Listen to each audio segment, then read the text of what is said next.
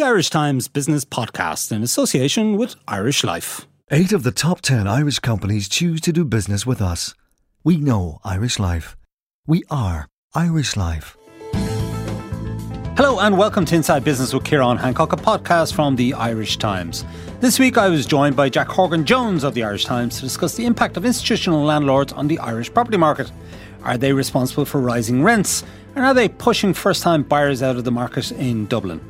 In the second half of the show, Simon Carswell will explain why the Director of Corporate Enforcement, Ian Drennan, feels he can't supply an Oireachtas committee with a report on the collapse of the Sean Fitzpatrick trial in 2015. But first, we'll begin with a roundup of some of the major business stories of the week. And I'm joined in studio for this by Peter Hamilton of the Irish Times. Peter, you're very welcome. Thanks, Ciarán. Now, we're going to begin with Debenhams, which has run into a bit of trouble in the UK. It has. It entered pre-pack administration on Tuesday. That's a process that doesn't require shareholder approval. It is a court process, and it allows the company to keep operating as normal to some degree. And the move means at the moment at least that the company's 11 stores in the republic are unaffected. Yeah. Uh, now you say it doesn't require shareholder approval. That's presumably because they wouldn't get shareholder approval no. because it has wiped out shareholders. Indeed yeah let's all be, of the shareholders have been wiped that. out. And one of those uh, is is Mike Ashley. So lenders have effectively taken control um, mm. after the company rejected a financing officer, offer from from Sports Direct chief executive Mike Ashley. People may be familiar with Mr Ashley who's been wooing the company for some time now. Uh, what what has happened here follows a months long battle between Debenhams and, and Ashley. Uh, he had nearly thirty percent of the business, didn't he? That's right, just under thirty percent. Uh, with lenders uh, seeking, you know, the, the company has, has, a fairly significant debt load, and its lenders have been seeking to protect their investment. Um, now, inter- interestingly, in a statement on Tuesday afternoon, uh, Ashley issued a fairly scathing um, statement now to the stock exchange and he called the uh, administration a national scandal. And he said, as normal, politicians and regulators fiddled whilst Rome burnt. These politicians and regulators have proven to be as effective as a chocolate teapot. Mm. He's quite an interesting character, uh, Mr. Ashley, isn't he? He's he's been buying up uh, various assets on the high street. He seems to still believe in bricks and mortar, although he's been trying to get them on the cheap. He seems to be one of the few that has confidence in UK bricks and mortar, and uh, as you mentioned there, he he has been picking up assets, including House of Fraser. People would be yeah. familiar with that. He also made an offer previously for for Debenhams in in the Republic, for their operation in the Republic, but wasn't successful. And and of late has made uh, a series of offers to buy its Danish stores, for example, and possible equity raises, and none of that came to fruition. What's going to happen now is Debenhams is still planning to close 50 of its 241 stores. They'll try and reduce rents to tackle the efforts of the the effects of, rather of the wider crisis in UK retail. So. I suppose it remains to be seen what will ultimately happen, happen with it. Ashley may will may well still be looking at it, uh, but it's unclear. Yeah. Are you a Debenhams uh, shopper, Peter? What's your view on them? As a retailer, I, I, do, I, I, mean, I suppose the common view, not just my view, is that Debenhams has become a bit tired of late, and and noticeably haven't done much in the way of store investment. And while they're rivals, and it's I suppose in the UK, John Lewis is is its big rival. Uh, there has been investment there, so Debenhams needs money and it's sitting on such a significant debt pile that that makes it rather difficult, I would have thought. All right, we'll see how that plays out. Now, the central bank is looking for a new governor because Philip Lane is off to the European Central Bank. He's got a plum role there in Frankfurt. He's going to be taking up that position in the summer, and so we need a new head of the Central Bank of Ireland. Yeah, indeed, we do. And I suppose new candidates emerged this week. Uh, one of those was John Fell. He's the most senior Irish member of staff at the European Central Bank, and the other was Colm O'Riordan, and he's the uh, Deputy Secretary General at the Department of Health, formerly uh, mm. an advisor to Eamon Gilmore when he was Taoiseach. I should say that John Fell is a brother of uh, the late Charlie Fell, who was a former columnist uh, with the Irish Times. Um, anyway, go on. Right, uh, and and I suppose the at the moment Sharon Donnery is still hotly tipped mm. uh, to become the first woman and indeed the first internal candidate to head up the institution. Just to to row back a small bit, Sharon Donnery was unsuccessful when she applied for another role in the European Central Bank. Uh, she got down to the last two. Year. She got down to the last two. I suppose there's a bit of politicking going on there, uh, and that could well be one of the reasons that, that she wasn't successful. In any event, she is. Um, she's hotly tipped to become the next leader. Uh, other candidates include Andrew McDowell, the uh, Vice President of the European Investment Bank, and Robert Watt, the Secretary General of the Department of Public Expenditure and Reform. So there are a few names in the mix there. Yes, I think Robert Watt was in the mix last time mm. around. And, and he was tipped, as far as I remember, he was tipped to be successful the last time around and he was pipped to the post by Philip Lane. Yes, and worth bearing in mind that these are traditionally posts that would have went to senior civil servants, but with the crash they broke that trend. The government broke that trend by appointing um, Patrick, Patrick Honohan, who was an academic, and obviously Philip Lane, an academic as well. We'll see how that also uh, plays out. Now, you were on a special mission last week to Donegal Airport to get a look under the bonnet, behind the scenes, pull back the curtain on what goes on there on a daily basis. What did you discover? Well, I suppose it's worth saying from the offset, people, a lot of people probably aren't familiar with Donegal Airport, given that its passenger numbers are small at about 46,500 a year. So it is a small facility. Uh, an outpost in Donegal, but extremely important to the local region, uh, as as they would be very keen to point yeah, out. Yeah, and it's worth remembering there's no rail line uh, from no rail Dublin line. or anywhere else in the Republic to Donegal. Those they were taken up a long, long time ago, and most people in the Republic, again, if they want to go by road to Donegal, they have to cut across Northern Ireland. That's right, and I suppose from that area, from the northwest uh, and the area where the where the airport is near Gweedore, it's about a four hour drive to Dublin, so it's not easy to hold down a job. And I suppose some of the people I spoke to up in Donegal Airport said that they worked in Dublin and used the airport for personal reasons. They they flew down on a Monday, flew back on a Friday, and it was great for that reason. I, I suppose they're trying to increase what happens up there, increase their passenger numbers up there uh, by attracting to people who want to live in the county. It is a beautiful place. Uh, Dunglow is nearby, lovely, lovely spot, and some investment going on there. Um, the problem, I suppose, is that the airport is quite expensive. Uh, it received capital grants of 4.8 million between 2006 and 2016 in addition to operational support and the the PSO route, which this is a daily PSO, isn't it? That's right. Uh, going seven from, days uh, Dublin to Donegal, it's operated by Stobart Air, yeah. and it's one of only two PSOs that are left. There, there used to be a lot more, but mm. um, one of is a good value for money uh, for taxpayers, Peter. It's it's very it is very expensive. Look, I suppose it, the, the the capital grants they've received are significant, and we don't know how much the PSO pays. But Donegal also gets landing charges from Stobart.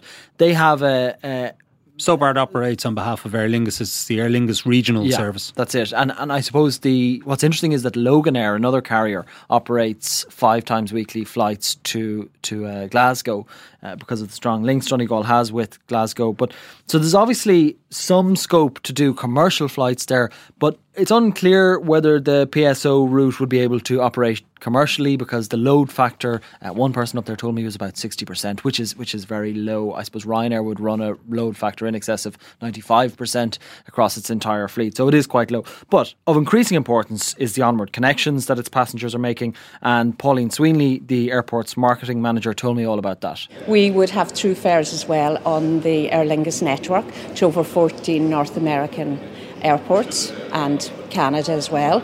And on the route, um, say for instance in 2018, the breakdown would have been of uh, our passengers making the onward connections would be in around 23% US Canada, uh, 35 European, and in around 37 UK, with the balance there going on to UAE. That's quite interesting, Peter, isn't it? A lot of people flying on to North America. As you mentioned uh, UAE uh, and obviously going to the UK and Europe, etc. So that is an important connection in addition to the just the Dublin uh, Donegal traffic that you mentioned earlier, some of which is commuter traffic effectively.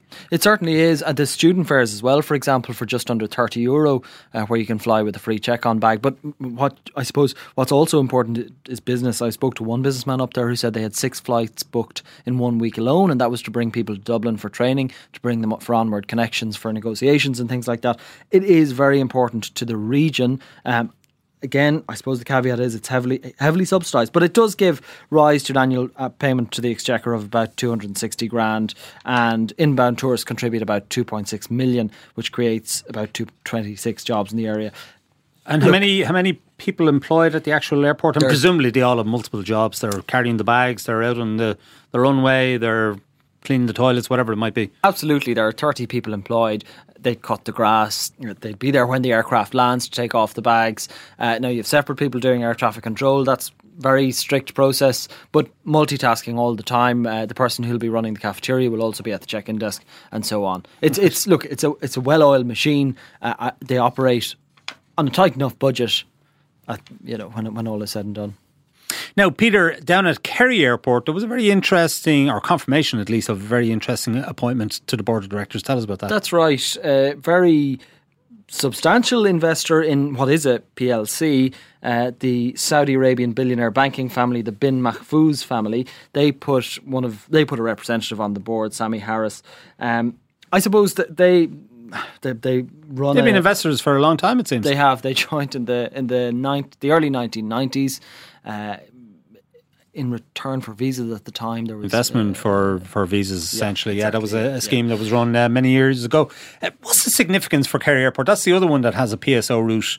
Uh, from Dublin, it does, as you mentioned. It's it's one of the last remaining two. I suppose the significance is they have this rich backer uh, amongst their ranks, and Kerry has been relatively successful in attracting other airlines like Ryanair. Ryanair operates a series of routes there during the summer. So now would be the time with a backer like this, uh, or with a family who backs it like this. Now would be the time to look to try and get out, stand on its own two stand feet, stand on its own two feet, get out of the state's shackles if it could, and perhaps this will be the way to do that. All right, and unlike Donegal, they actually have a rail line as well. They have a rail connection to that area too. Very well connected in Farranfore, uh, a village with a, a population below hundred people.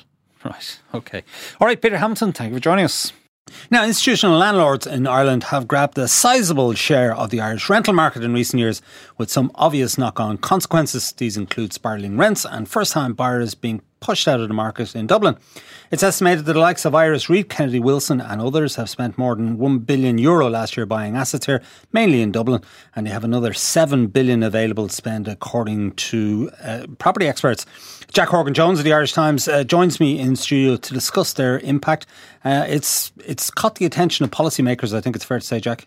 Yeah, it has, and I think I think what's underpinning uh, the the attractiveness of Ireland to these institutional landlords is this once in a I mean it's about to say once in a generation, but really it's a it's a once in the history of Irish independence shift from Ireland being a nation of homeowners to being uh, largely more more uh, predominantly a nation of of renters. So um, historically, the Irish the the social policy of successive Irish governments has been to encourage home ownership, and that led to record levels of home ownership. I think it peaked in 1991 at about 79.2 percent. Um, that in turn was encouraged by you know tax reliefs, grants, mortgage interest reliefs, all these kind of interventions in the in the housing market, which became increasingly unpopular during the 1980s and 1990s as we moved to a more kind of you know liberal bank led financing model. Um, and since then, we've seen the level of home ownership dropping. It now actually interestingly enough, is coming in below the EU average. We're at 67.2%, and the EU is at 69. Point, uh, sorry, we're at 67.6. The EU 69.2. So basically, Ireland is is largely becoming um, uh, more so a nation of, of, of, renters, and we have an influx also of, of well paid uh, tech workers coming from overseas who are willing to pay these higher rents. And we have also a government that has uh, focused in, in large part on encouraging overseas money into the Irish property market, partially out of it, born out of a desire to break that link between the, the, the domestic Irish financing system and the property sector. So these names, like the likes of IRES REIT, the likes of Kennedy Wilson, have um, on the back of this kind of tidal congruence of different trends made Ireland their home and made Ireland their home in a very big way. Now, it's worth pointing out that they're not actually, you know, by any stretch of the imagination, the majority landlords. What's the share of the market? I think overall, it's it's no more than between three and five percent for landlords that have tenancies of hundred or more. So yeah. it's still quite small. But what if if you look at the absolute figure, then you miss the growth that's happened in the last few years. I mean, traditionally, because Irish rental has been a small sector, it's been dominated by the kind of mom and pop landlords and the accidental landlords and the buy to let investors that came along during mm. the Celtic Tiger. Basically, people who might have between one and maybe at an absolute maximum of five properties. You know, people who effectively, you know, guards, teachers, nurses, people buying them as investment properties for their pension income. Um, and now we're undergoing a, a, a, a sea change in the kind of provision and, and the quality and type of landlord um, that Irish renters are going to be renting from in the future. No, it's worth reminding people that one of the reasons they're here is because of the financial crash. There were all sorts of uh, fallout consequences of that, but one of them was the, the fact that there was nobody was prepared to lend any money to Ireland, so we had to go into a bailout uh, with the IMF and with the EU. Uh, and as a result, in a bid to try and stir the property market, the Fine Gael Labour government that came in in 2011 introduced this tax break, whereby if you bought Irish property and held it for seven years, you could sell it uh, basically free of any capital gains uh, tax. Uh, a very uh, for those who believed in the Irish property market and its viability in the long term, it was a very lucrative uh, tax break. And um, Kennedy Wilson, in particular, were one of the first uh, to get into the market, and they bought some assets at very, very knockdown prices. I mean, dirt cheap prices. They bought apartment blocks and they, they bought uh, buildings, shells of buildings that they could develop into apartment blocks. And IRES uh, followed the same route. Yeah, absolutely. So you have you have kind of two two factors coming together there. You have the absolute uh, rock bottom asset prices, as you say. So you could either buy the debt or you could buy the asset itself. And if you bought the debt, it was fairly easy to pursue what they call a loan to own strategy, in which you end up actually owning the property in not too distant future after buying the debt.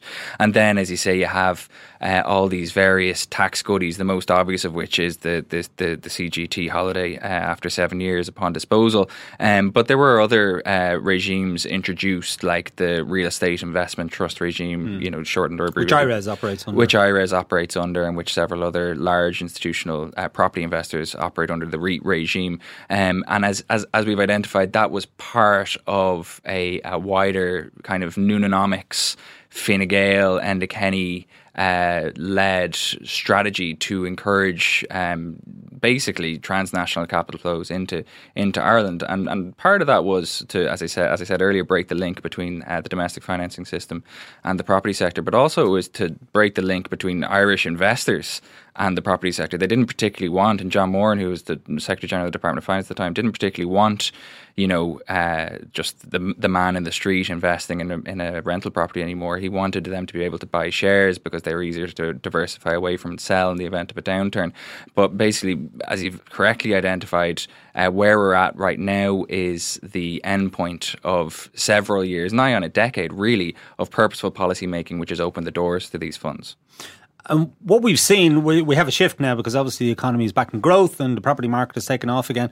And what we've seen in the past, I suppose, year or so, um, are some developers like uh, Cairn Homes, uh, for example, which is a publicly traded company, an Irish builder. Um, it has decided to sell off some of its development assets as a job lot to some of these institutional landlords. The benefit for them is that they get uh, significant cash flow. They presumably get a good price as well, and they don't have to go through the hassle of marketing these uh, apartments individually, spending all of that cash. Uh, it's basically somebody else's problem after that. But the consequence is that first time buyers are uh, finding it very difficult to get on the property ladder. Absolutely. So, what you've identified there is, is is the really kind of voguish thing in Irish property at the moment. They call it PRS, private rental sector, um, and and effectively, as you say, that involves rather than building a block of apartments and selling them off one by one for between three and five hundred grand to to normal punters. You sell them off in one job lot, and the reason why big companies, big home builders like Cairn and Glenveagh are so interested in doing this, it just makes incredible financial sense for them because of the yields that are available on Irish residential rents at the moment. That means that people who are investing in this PRS sector can actually afford to pay significantly more to the developer than the developer might reasonably expect to get from selling them off one by one by one. So I wrote an article in Saturday's paper looking at these kind of trends and, and the changing face of Irish home ownership. And one an industry person showed me an analysis that they'd done of a nominal block of 50 apartments in Dublin, and the developer could expect to take in about 17.5 million euros in revenue from selling them off one by one, or 24 million euros in revenue up front from selling them to a PRS investor who's going to rent them out um, as as rental units. So like if you're if you're a Cairn, it's a no brainer for it's, them. It's an absolute no brainer. But as again, that means that those uh, apartments aren't coming to market for first time buyers. It means that people are looking around and saying, not only am I constrained by these quite onerous rules on credit growth that the central bank have uh, around uh, the macroprudential rules, but also if I'm lucky enough to actually get approved for a loan, where's the stock for me? Who's building for me? Um, and that presents more kind of fundamental problems and questions and mm. challenges as you go forward. Because in Ireland, we've had a, a, system whereby, you know, because so many people own their homes, your home kind of became your social welfare and your pension all rolled into one when you retired because your your housing costs disappeared when you had when you paid off your mortgage, um, and you could also maybe liquidate the asset if you needed extra income or refinance it if you wanted to send your kids to college. If you have a group of people, a cohort, a large generational cohort of people aged between maybe twenty five and forty going through life paying rent and at the end of it effectively having nothing to show when they leave the workforce, that creates a massive problem down the track. It's a social problem, yeah. It's building up a social problem, isn't it's it? A Definitely. Huge, it's a huge social problem. because problem. when you come to retire, how can you afford these uh, sky high rents that are being charged uh, at the minute? I mean, rents in Dublin have gone through the roof over the past few years, haven't they? Yeah, they have. Like, so I mean, you've th- had some statistics in that recently. Yeah, exactly. So I think I think that you know the top end of the market in in, in Dublin is probably between three and a half and four thousand for an apartment, but that's not really representative. I think any any reasonable you know apartment in a reasonable part of town for two beds or so, I think you're probably looking at upwards of 2,000 euros at the moment, which is a very high percentage of people's disposable take home. So not only do you have the, the, the long off in the future problem of someone exiting the rental sector with no asset, you also have like a more immediate problem because rent growth is outstripping people's uh, wage growth. So they're having to spend larger percentage of larger percentages of their income on their rent, and that then can provide a break on the rest of the economy. Because if you're reaching in your pocket for so much rent, then you might not have have, have the money in your pocket when you want to go out for a meal, when you want to go to the pub, when you want to go to the cinema, and that slows down the consumer economy as well. So there's this kind of imbalance. Um, structurally, we're not prepared, and kind of economically and socially, I don't think we've kind of thought about it well from a policy point of view. Um, when it comes to tackling the implications of this move from home ownership to renting. If we're going to do this, we have to do it right, and the policy solutions need to be as dramatic as the trend that's going on. Yeah. So, what should the government do? Well, I think there's a couple of things they can do short term. Um, I think they can improve the lot of renters by uh, making the the the RPZs, the rent pressure zones, uh, more wide ranging and perhaps more permanent. They're the rules that, that limit rental increases. They can improve the quality. Well, it limits it to correct me if I'm wrong. Four percent over two years. Four percent over two years, which isn't nothing. Hefty. That's still hefty enough now. If you're paying, if you're already paying two grand, yeah, uh, a month, four percent on that over the course of two years. Absolutely. And where's where's wage inflation at the moment as well? I mean, in some sectors it's huge, but in most sectors it's not. It's at best it's, it's, it's wiping out your wage inflation at best, and mm. and then you have CPI as well. Um, so that's gonna that's gonna balance out, out there as well. Um, so you you you could you know look at doing something around the RPZs. You can look at doing something around improving security of tenure. Um, you know, longer term leases, so people can uh, effectively commit to a property over you know a decade or more, as opposed to one or two years. So they can plan. They can plan to have a family. They can plan to settle down, put down roots in a community, and that in, that improves things for renters. But I think really the only thing that's going to make this shift towards renting sustainable is actually making rents cheaper. Like, so long as you are maxed out on rent and not able to invest in a pension or a share portfolio that might support yeah, but hold you. On. I mean, isn't the government actually contributing to this problem through the HAP uh, payments because they're giving very substantial uh, HAP payments to uh, people who can't afford their own properties, uh, essentially. And this is feeding into the inflation. Uh, I mean, landlords know full well yeah. that if somebody comes to their door and they have a, a, housing allowance from the state, that they've got a lot of money in their back pocket and they can afford um, these rents, these saucy rents that they're charging. Yeah, absolutely. So the housing assistance payment, which is basically a top up from the government to the private sector, um, is one of the government policies, one of the only government policies on housing and homelessness that is working really well. The problem is that it's working too well. I mean, it's had an enormous increase across the last few years, and now is is a major line item in the Department of Housing's budget. But as you correctly identify, it, there there is a strong uh, argument to be made for. Uh, this HAP payment actually supporting high rents in and of itself. Like if your HAP payment is twelve hundred euros a month or something like that, and you're topping that up through your own five or six hundred euros, that's contributing as well to an environment whereby rents universally are higher and landlords universally are benefiting as well, not only from cash strapped renters, but also from the state. So, surely one solution is for the state to actually build some properties that could then be rented out. Yeah, absolutely. And and some of the some of the most I, I almost had to check myself during the week because some of the most red blooded capitalists I know these these are guys with share portfolios and second homes. They're turning around to me and saying the answer to this is social housing. You know, the answer to this is state-led intervention in the housing in the housing market, whether that is you know social housing provided through local authorities or something like a cost rental model, which is something that a lot of people are talking about at the moment, which could be interesting, um, which would provide a solution for the rental market whereby the rent is determined by the cost of construction and financing something versus basically charging whatever the market will will uh, will accept. Um, so I think there needs to be more active intervention. I think there needs to be more original thinking. Um, otherwise, we're looking at a situation where there's just a massive transfer of wealth from the renting class to the landlord class. And, you know, in economics, there's something called rent seeking behavior, and it's generally not something that is thought to be fruitful or, or, or something that should be encouraged. But if we don't do something, that is kind of exactly yeah. what we are encouraging. Another option is to, to try and stop this uh, selling of uh, apartment blocks as a job lot to institutional landlords, is to tax those transactions in a way that would discourage them. Yeah, or tax them at all. Um, so last year, uh, around budget time, there was a suggestion that uh, stamp duty was uh, going to be reformed around the the, the residential uh, space to include these large scale uh, single um, blocks of, of apartments transacting in one go. And that was heavily rumoured, heavily leaked, heavily briefed. I mean, people I talked to in the sector at the time kind of took this as a given that it was going to happen. Uh, and then, as I understand at the last minute, there were concerns, particularly emanating from the Department of Housing, that something like this could uh, discourage investment in Irish housing at a time when we need capital flowing into the sector. So it was abandoned and dropped on the floor. I would be shocked if we don't return to something like that um, this budget. Uh, so, at the very least, the government could say, yeah, we've encouraged all these guys in and they're buying up all the apartments, but at least we're taxing them now and maybe we can throw some of that money back towards social housing or something. Yeah, it's fair to say, though, isn't it? Or is it fair to say um, property developers, builders, uh, investors, these property investors, they're leading the government a merry dance on this whole issue?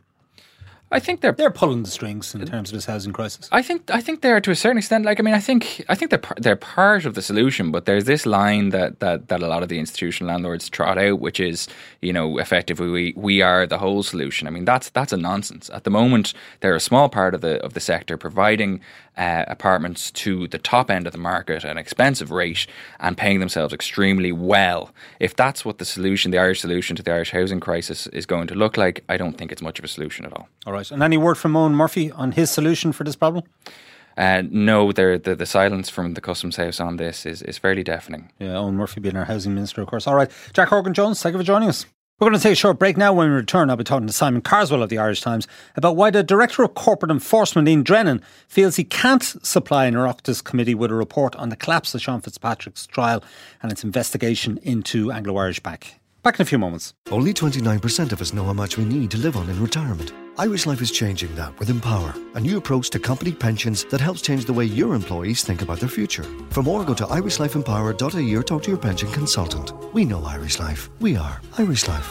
Irish Life Assurance PLC is regulated by the Central Bank of Ireland. All information sourced for Irish Life June 2015.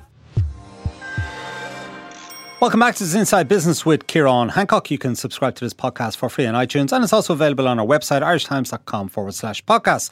Now, the full reasons for the collapse of the trial of former Anglo Irish Bank chairman Sean Fitzpatrick in 2015 and his acquittal at a retrial in 2017 may never be made public after a state watchdog decided to withhold a lengthy report on the case. Director of Corporate Enforcement Ian Drennan has withdrawn his offer to provide a 415 page report on the case to an Oireachtas committee because it could not give him guarantees he wanted to legally protect his office from litigation risk. Mr. Drennan had previously offered a report to the Joint Oireachtas Committee on Business, Enterprise and Innovation to help it understand why the trial collapsed as part of its scrutiny of new legislation strengthening the ODCE's powers. Simon Carswell wrote the story this week and he joins me now in studio. Simon, uh, to begin with, you might just recap uh, quickly, if you don't mind, on what happened in relation to the Sean Fitzpatrick and Anglo Irish Bank investigation. Sean Fitzpatrick, who's chairman of the bank and previously chief executive, he was accused of uh, furnishing false information to the bank's auditors, Ernst & Young, now known as EY, over a period of years relating to his multi-million euro loans at the bank, which were concealed um, in a bed and breakfasting arrangement over the year end every year. So what would happen is the loans would be swapped out basically by taking fresh loans with Irish Nationwide just before the auditors came in to take a snapshot of the bank's accounts. And then once the snapshot was taken, the loans would go back into Anglo Irish Bank. So the public was unaware of the extent of his borrowings from the bank until the banking crisis and the ba- and the government sent in public interest directors into the bank, and that's when they emerged at that point. Right. And uh, as I mentioned earlier, uh, Sean Fitzpatrick, his trial collapsed in 2015 when it emerged that some documents had been shredded by an ODC official. And then in 2017, there was a retrial. Uh, and he was acquitted by the judge um, because of uh, issues around how the uh, investigation, etc., was handled by the ODC. Yeah, it was a considerable retrial. It was 126 days long. It was, I think, it's the second lar- longest uh, criminal trial in the history of the state, uh, passed, surpassed by the recent trial of Patrick Hutch in relation to one of the gangland killings. And the Sean Fitzpatrick retrial collapsed because the judge in the case, Judge John Aylmer uh, took issue with how the investigation was run. He basically found that the ODC were taking statements by committee, essentially. They were consulting with Ernst Young and Ernst & Young solicitors, A&L Goodbody, on how they would put together a statement in the criminal investigation, and that's not on. That, that, that contaminates the evidence process. Uh, the judge effectively said Sean Fitzpatrick can't get a fair trial in this case, and he acquitted, he directed the jury to acquit Mr Fitzpatrick after 126 days. Yeah. Now, Ian Drennan, uh, Director of Corporate Enforcement, subsequently undertook a review. Uh, a 415 page uh, report was produced, but it's never actually been published. It's never. Uh, the Oireachtas, Business Committee has um, has sought the full report, but he hasn't provided it to them. Why not? Well, it all goes back to this new legislation that's supposed to be coming into effect. This is the legislation which is beefing up the powers of the ODC on the back of the failures identified in the Sean Fitzpatrick investigation and the subsequent collapse of the trial. And this legislation is due to set up what's called the Corporate Enforcement Authority, which turns the ODC, rather than an agency of a government department, into a standalone mm. state authority, a much stronger entity to be able to investigate white collar crime. As Taoiseach Varadkar says, the equivalent of like an Irish FBI when it comes to investigating white collar crime. So the Oireachtas Committee on Business, Enterprise and Innovation, which is the reporting committee that would look at this investigation to see what exactly it's going to do, what kind of powers it will give to the ODC or the new ODC, new authority. And as part of that, uh, Ian Drennan suggested, well, you uh, want to find out what happened in the Sean Fitzpatrick trial, you want to scrutinise our role in that, and as part of that, you you want to do that with the purpose of looking at this legislation to see if, it's fit for, fit for purpose, if the legislation needs to be changed in any way to give us different powers, new powers. And so he offered to provide a report to the committee. Now, what's different about this report was it was going to go into much wider remit. He had been asked by the Minister for Justice at the time, um, Frances Fitzgerald, to do a report. Um, and that report was to be done basically to set out the failures within the ODC.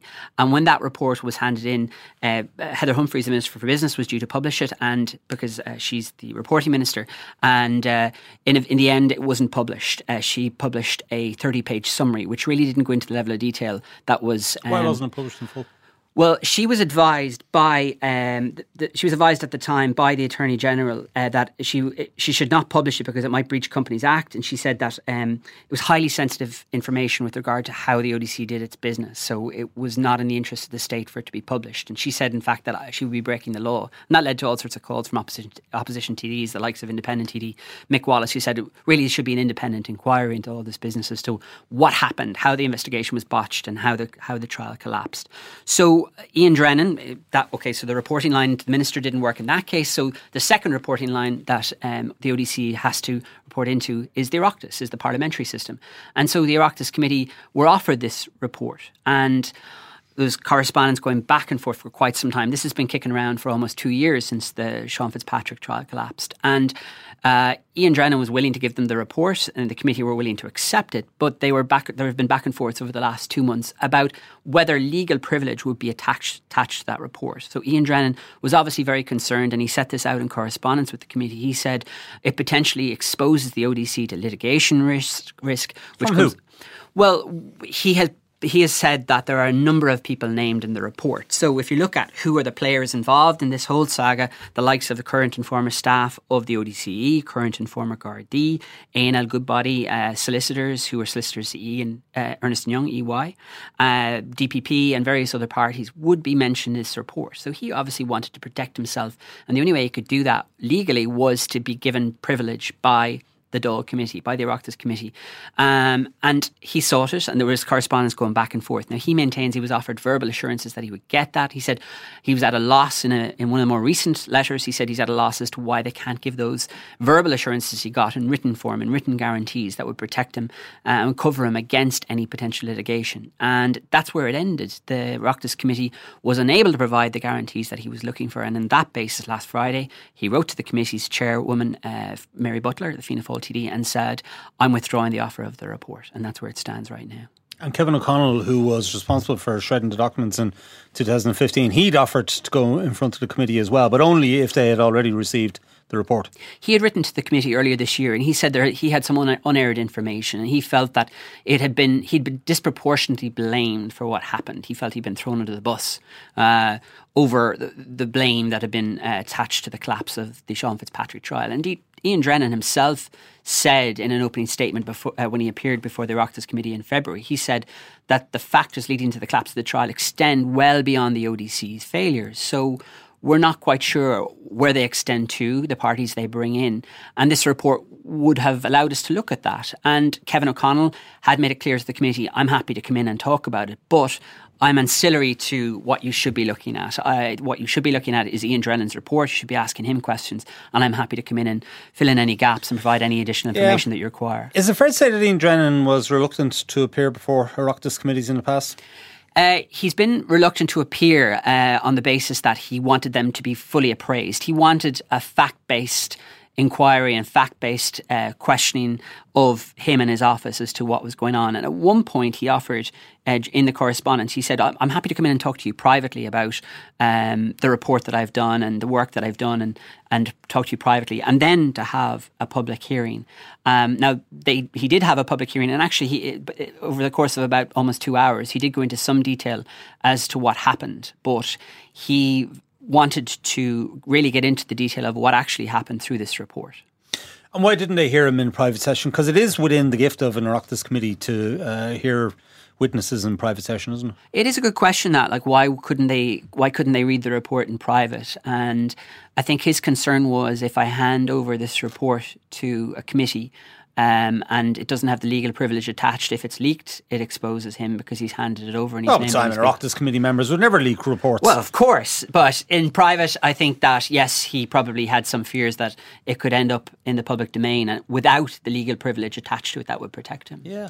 How much did the trial cost us? I mean, between 2015, 2017, and all of the work uh, that was undertaken by the ODC, do we have a figure for how much it's cost? Well, it's significant. I mean, it runs to hundreds of thousands of euros, if not more than a million. Uh, if you look at some of the fees paid, senior counsel for the prosecution and defence were paid three thousand euro each day for the state uh, by the state during the for each of the 126 days of the trial, and the senior barristers were also paid. Uh, a 40,000 initial brief fee to take the case, which is vastly more than the normal brief fee of about almost 2,000 you'd get. And the two senior counsel earned, in who prosecuted the trial, earned over 400,000 each, including VAT. So we're talking about millions here. Yeah, it's substantial, substantial sum of money. Two trials running. And wasn't Sean Fitzpatrick on legal aid? He was. He was on legal aid, yeah, for the duration of the trial. So it's um, it's a very, very costly uh, event for the state, and I mean, for that reason, and the fact that it was an investigation into one of the most high-profile collapses or events leading to or circumstances surrounding one of the most high-profile corporate collapses in the history of the Irish state, you'd expect that we should get to the bottom of what actually happened with the investigation. Isn't it an absolute outrage? That millions have been spent on prosecuting these cases, and Anglo brought the country to its knees. More than 30 billion was pumped into it, foolishly, I suppose you can say now.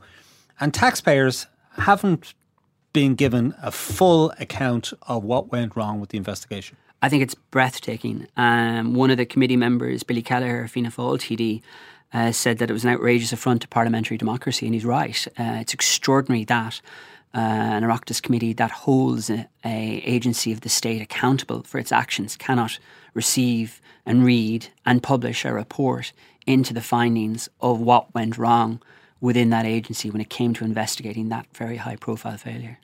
And is that it? Is there no chance now? I mean, is there any way of getting this into the public domain? Well, Kelleher himself has said, you know, we need to look at a way, we need to find a mechanism by which we can release this, maybe through the Dáil if it can't if it can't be found through the committee or the parliamentary process. I mean, a big chilling effect, and I know the Supreme Court is still ruling on it, but the issue of the rehab case and Angela Kerins, who's taken um, the, the Public Accounts Committee to the courts over its questioning of her and uh, the spending of public money. The fact that that case is still going on shows that uh, the Oireachtas committee system, the parliamentary accountability system to question people through Oireachtas committees is relatively powerless at this point.